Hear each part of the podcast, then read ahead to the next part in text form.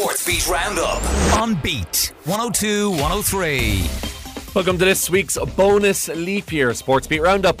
This week we hear about a fantastic year for IT Carlow. They also give back, as mentioned, in relation to the community, and we're very aware of the place that we have in the community here. We talked to a Southeast man who's more than handy with an arrow. I was quite nervous. I just didn't want to let anyone down or play bad. Like. And we pay a visit to Kilkenny to chat with some perennial All Ireland winners. I'm Kevin Galvin, and all that's coming up on this week's Sports Beat Roundup. Five counties, one big sports show. Sports Beat Roundup. At just 26, Carlow's Steve Lennon has already competed in some of the planet's biggest darts tournaments, had his name chanted out by a 6,000 strong home crowd, and represented his country in a World Cup final. All that just in 2019. An appearance at the Three Arena in the sport's most elite competition, the Premier League, came out of the blue for Lennon, but kick-started a fantastic year. He joined me on the phone, having hit a nine darter at the Players' Championship last week. Personally, I thought 2018 went a bit better for me on the Pro Tour, but um, last year kind of it went well enough. The UK Open on ITV I got in um, March. I got the last 16, so that was kind of a good start of the year. But all the pro tours, so they're like the non-televised events. They didn't really go my way, but as soon as the World Cup on TV came around, I got to the final along with uh, Willie O'Connor from Limerick. So that was a massive achievement for me.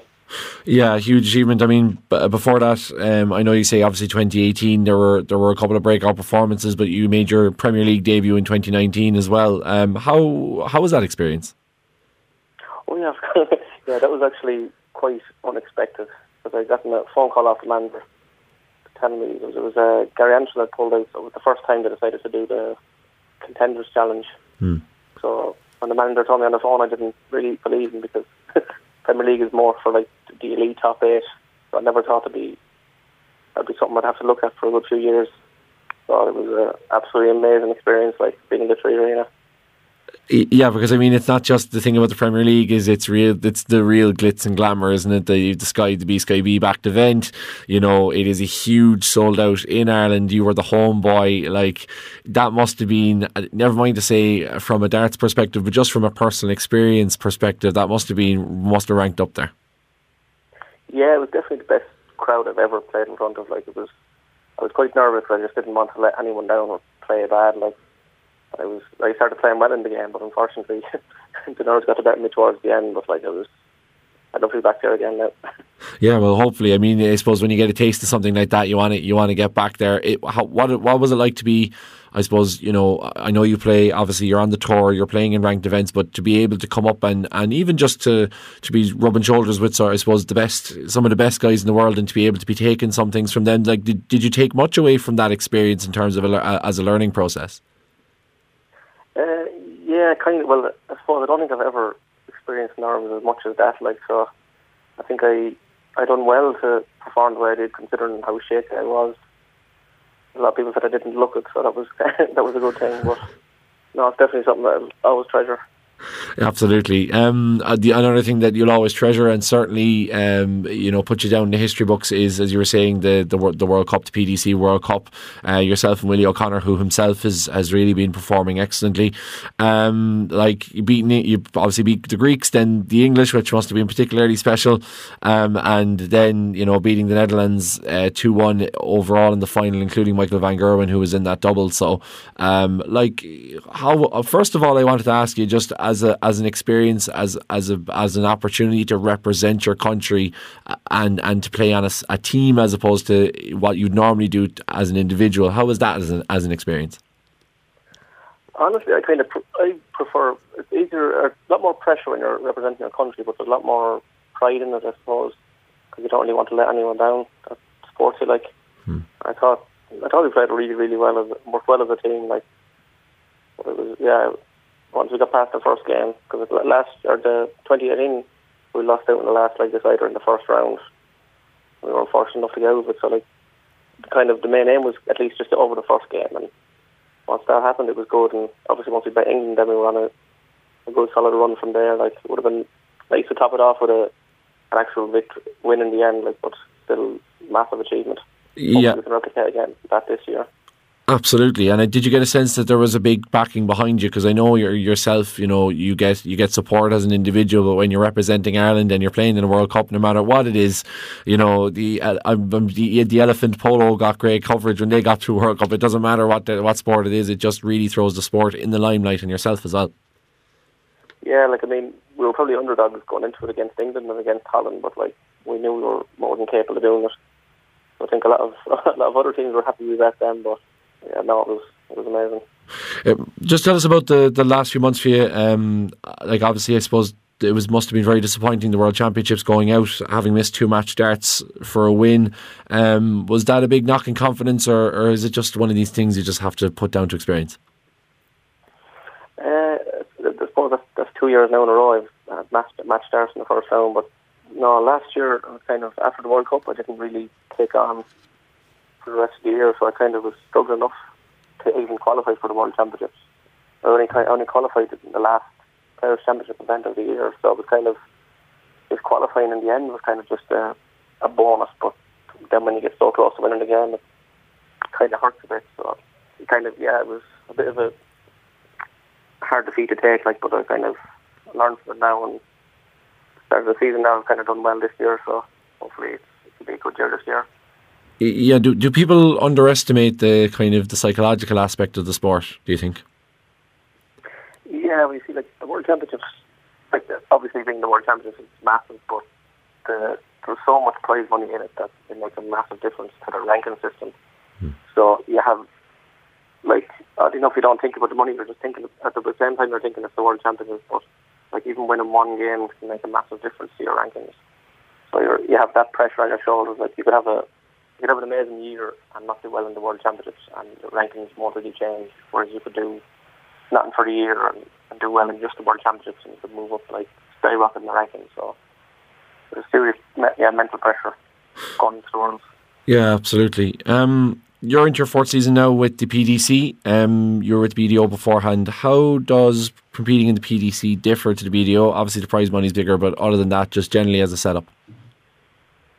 Uh, well, the setup is, is always the same. Like, so they have the they have the same the thirty or the sixteen balls for the Pro Tour, and it's really professionally run. Like everything runs slowly on time. You kind of know exactly when you're playing. I think that's the main the main thing that's different from it. And it's very very professional on. Uh, I suppose we've seen a lot of negativity towards the BDO, like you know, Fallon Sherrock pulled out of the, the women's side of things because the prize money had dropped. Um, even I think up until the eleventh of February, the players who had played in the in the BDO World Champs hadn't gotten their prize money. Um, like how do, how does that make you feel having been on having been there before and now with the PDC? Well, it's kind of sad to see the way the BDO has gone because like I think you kind of need the BDO for the amateur side of the game like people don't the PDC, you kind of need to have something as a backup, like to play in. Like, and there is a lot of serious players in the BDO still. So it's just unfortunate about the prize money situation. I thought, like, they moved away from the Lakeside venue to the Indigo Arena. It wasn't a great move, but like, I think the price, uh, the ticket prices they kind of kept, quite high. I think they put them a bit lower, and they got a better crowd in, and maybe got more revenue that way. But no, hopefully it's not the end, but definitely looking good for BDO anymore. So, Steve, uh, I suppose this weekend, um, the Belgian Darts Championship, it's in Hasselt. Um, what's your experience of playing there before, and I suppose what are your preparations going into it? Well, it's the, we've never actually played uh, European Tour in Belgium, so like it's definitely a first for me. But I was kind of looking at. I've never actually qualified for the very first European Tour of the year, so it's a good chance now to try and qualify for the European Championships at the end of the year. I like I like playing the European Tour because it's on a sort stage setup and it's it's like playing the same as the TV event. So no, there's not much really uh, change about the practice routine or anything. It's, it's still the same as will be for any other tournament. And and yourself, um, I suppose, what are your hopes now for the next year? As you say, um, the the PDC World Cup for yourself and Willie again will be hoping to maybe go one step further. But I suppose all eyes, as you say, given given the way the rankings going, is you're almost looking at the end of or almost the start of 2021, even now, probably. No, I've enough. I'm kind of just taking it a tournament at a time. Just hopefully can build on last year and not make as many mistakes and kind of learn from past mistakes and try and put them right. And maybe try and hopefully win a players' championship this would be nice. Following the Cats. Sports Beat Roundup. After letting an 11 point lead slip, this latest All Ireland success is particularly sweet for Loreto Kilkenny. The Tesco All Ireland Schools Camogie A trophy was still taking pride of place in the school when I sat down with Captain Kira O'Keefe, Danielle Quigley, Sinead O'Keefe, and Hala Kelly. But first, I asked Coach Barry O'Neill, after seven All Ireland titles in 10 years, whether the trophy could have a permanent home in the school's halls. Well, hopefully as soon as possible. Uh, it would be lovely, but I don't think that'll happen because when you look at the talent that we had to beat this year, and um, all the previous years I've been involved since 2010, and seeing all the ones we've won and some of the talent we've won. There's been it's been roller coasters. I mean, you'd never say you're going to go out at the beginning of the year and say we're going to win the All Ireland. That's your aim, but it's a long, hard journey to do that, and we've been lucky enough to do it this year. Yeah, well, I suppose going into this year, eh, last year was one of the very few where you didn't win. You were beaten by Loreto Wexford in the Leinster final. Um, is that almost good in a way sometimes to kind of have that reset and have you know because some of the girls coming in and some of the ones from last year will have that extra little bit of hunger. Yeah, it makes a difference. And the thing about it is, when you lose one, people say there's an old cliche there: we have to lose one to win one. Uh, but a lot of those girls have won juniors and won a couple of seniors.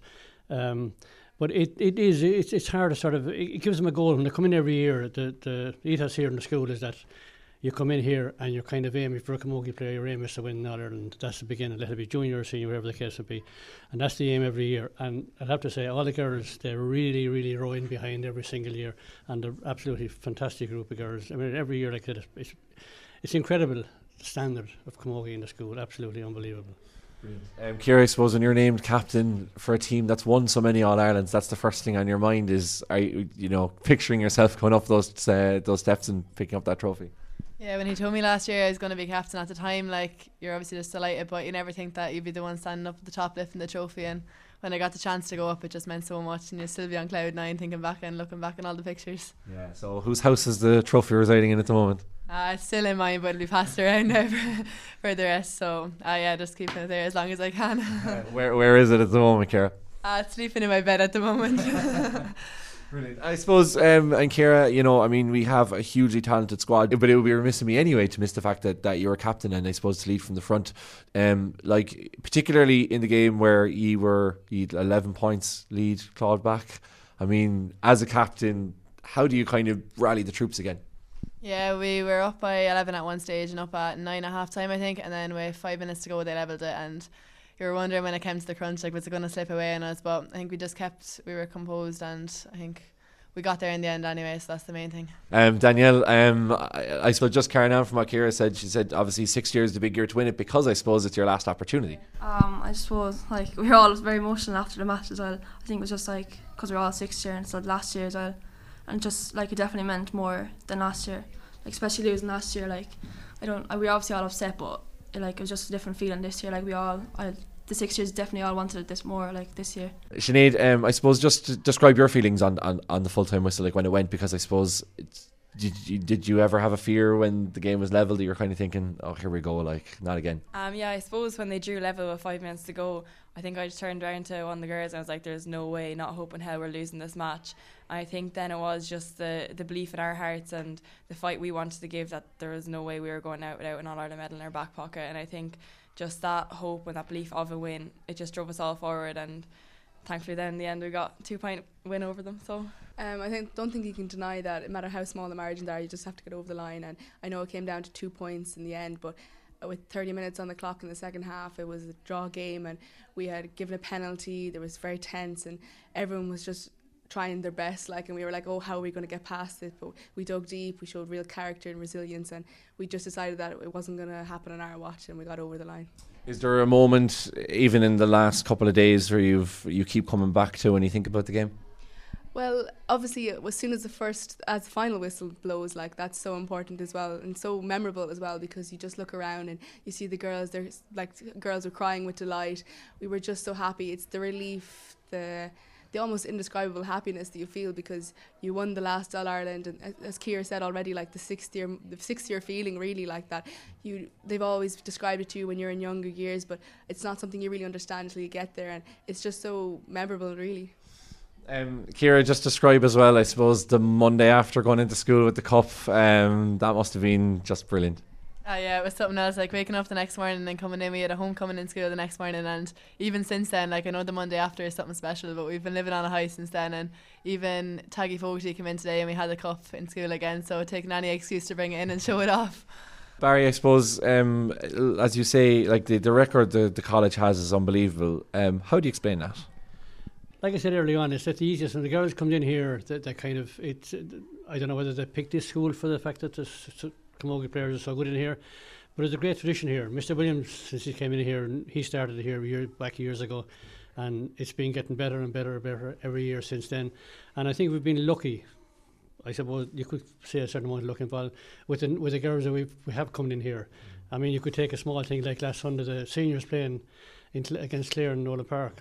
Five out of six defenders are ex-players from mm-hmm. here, and then there was more players on the bench, and there was more players up front.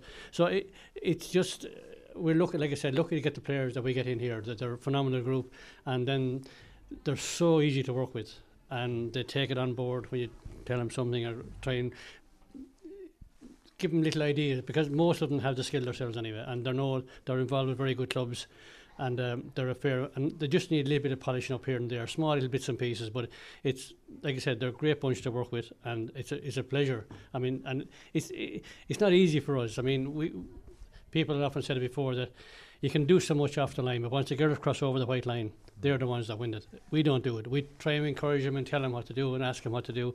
But when they go out in the pitch, and I think after Sunday it proved. I mean, the, when the final whistle went, you just couldn't describe it. I mean, it was a roller coaster game from the first couple of minutes. When we got a brilliant start, I mean, Hannah got a goal in the first couple of minutes, and that was kind of settled as small. But we, in the first 30 minutes, we were absolutely superb. I mean, the scoreline at half time tells you that. I mean, one ten of four points. But we knew because we watched him. Uh, Mr. Williams going to he watched the semi final. He came back with lots of ideas, lots of things. We and we kind of think, how oh, we'll we'll do this and we'll do that, and we chop and change it. Around. And fair play, the girls were taken out of their original positions and put into different positions, and they just fitted in like a glove. Absolutely brilliant, and done the job they were asked to do. It was fantastic. And but like I said, when the final whistle went, I just thought, oh, when Hannah, when I think it was Hannah was taking the penalty, you took the penalty. Yeah? I was in on the pitch with Tiffany Fitzgerald, and Tiffany was just a bundle of nerves. She was nearly crying, and she was shaking. Put it over the bar. Put it over the bar. and like it's, she put it over the bar, which put us a pint up, and then we kind of think about pint, and then one of our third years came along and slipped over a pint, which was absolutely brilliant. Great work, got, won the puck out, ball back in again. The third year got the ball, put it over the bar, give us two pints. Now you're thinking, oh no, we're two pints up game is not over yet. Goal at the other end, and we're in trouble. So we won the next puck out, and then fair play. That we all referee, big chief the referee, blew the final whistle, and that was it. but it was a roller coaster game, and it was just from the relief for everybody at the end. It was a fantastic game to win and a great way to win it, mm. but it would have been a horrible game to lose after being in such a position that we were in. Um, Sinead, I suppose uh, Barry was saying there about the success and the history of Loreto. Is that like I know they say success breeds success, which is a bit of a cliche, but I suppose when you come in here, you're fully aware of what the standard is, and the standards are so high here. Yeah, I remember coming in in first year, and the only thing I wanted to do was come over and get on that team. And thankfully, the whole way up along, I've been a part of all the successful Loreto teams, and it just it means a lot as well. And then to have the group of girls around us who are just as encouraging and the skill level, it brings everyone on in the same kind of way.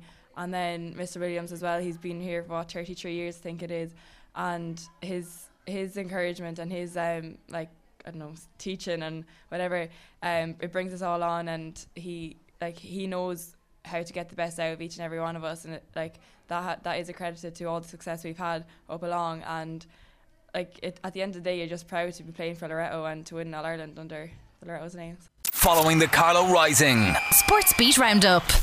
After a year that saw finals in both Fitzgibbon and Sigerson Cups, as well as a National Cup basketball final, IT Carlow can already chalk 2020 down as a good one.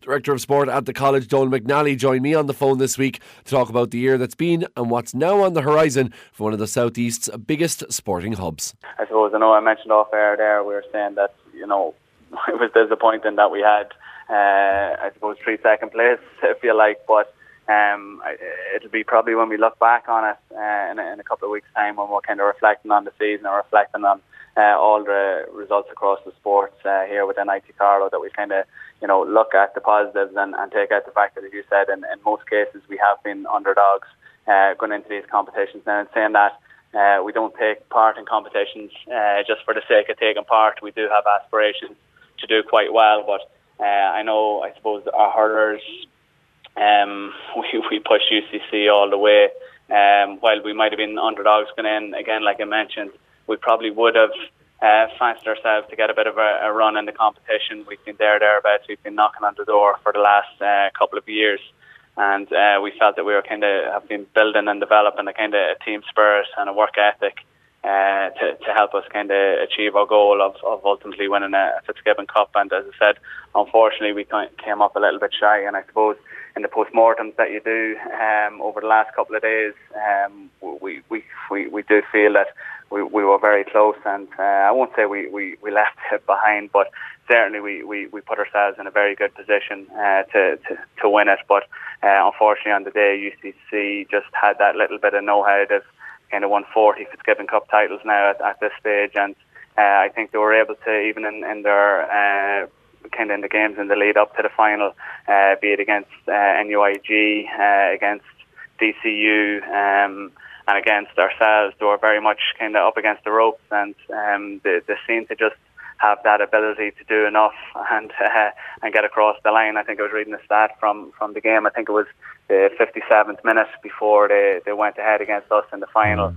Uh, but I suppose for the for the last kind of three minutes and the, the, the minutes in, in injury time that were played, they just had that little bit of know-how and experience, and I suppose they, they got the job done. But that's not to take away from from our own lads. I feel that you know we put in a huge shift uh, to put ourselves into the position that we were in, and uh, I feel, as I said, hopefully we'll we'll learn from the experience. Uh, it's it's hard to start planning for next year al- already, you know, but certainly there will be players involved next year that were involved uh, during this campaign, and you'd hope as I said, that they kind of get that little bit of experience, a little bit of know-how, the learning that they'll take from it, and as I said, use it, uh, use it as positive for, for next year. And I suppose finally, Donal, like there's uh, fantastic facilities. You mentioned that word facilities. Um, I've been up to IT Carlow a number of times for different elite teams that, that train up there. Um, what's in the pipeline now for you guys in terms of expanding your facilities, or just in sport in general? What are you hoping to, to implement the next couple of years? Yes, so um, our Set Sports campus were completed phase one of our uh, phase one of our Set Sports campus. Uh, so the Set Sports campus will um, be uh, it, it's a, a development or a facility that has two soccer, two rugby, two GAA pitches, an athletics track, and a cricket pitch. So uh, there's also a pavilion building. So as I said, phase one is complete, uh, and um, the phase one kind of sees uh, we have access to our all-weather GAA pitch, uh, and we're just waiting then uh, on our pavilion. And, and sorry, on our track as well is, is pretty much ready to go. Uh, phase two, which is due to complete in August September of this year, we'll have full access then to all our grass pitches and our pavilion building then as well. So at the minute, while, while we have uh, super facilities on site, we have you know one soccer, one rugby, one GAA pitch, and obviously with the weather uh, that we're having, yeah. uh, we're getting huge, huge amount of requests for kind of access to pitches, um, not just from our own teams, but also from from teams in the local area and local community and kind of further afield. But um, we'll have that kind of ability maybe to to provide them facilities and uh, have options outside of just the, the one soccer, one rugby, one GAA pitch then as well. So, um, uh, you know, on, on top of that, obviously we have our, our general gyms and our high performance gyms and stuff like that too. So,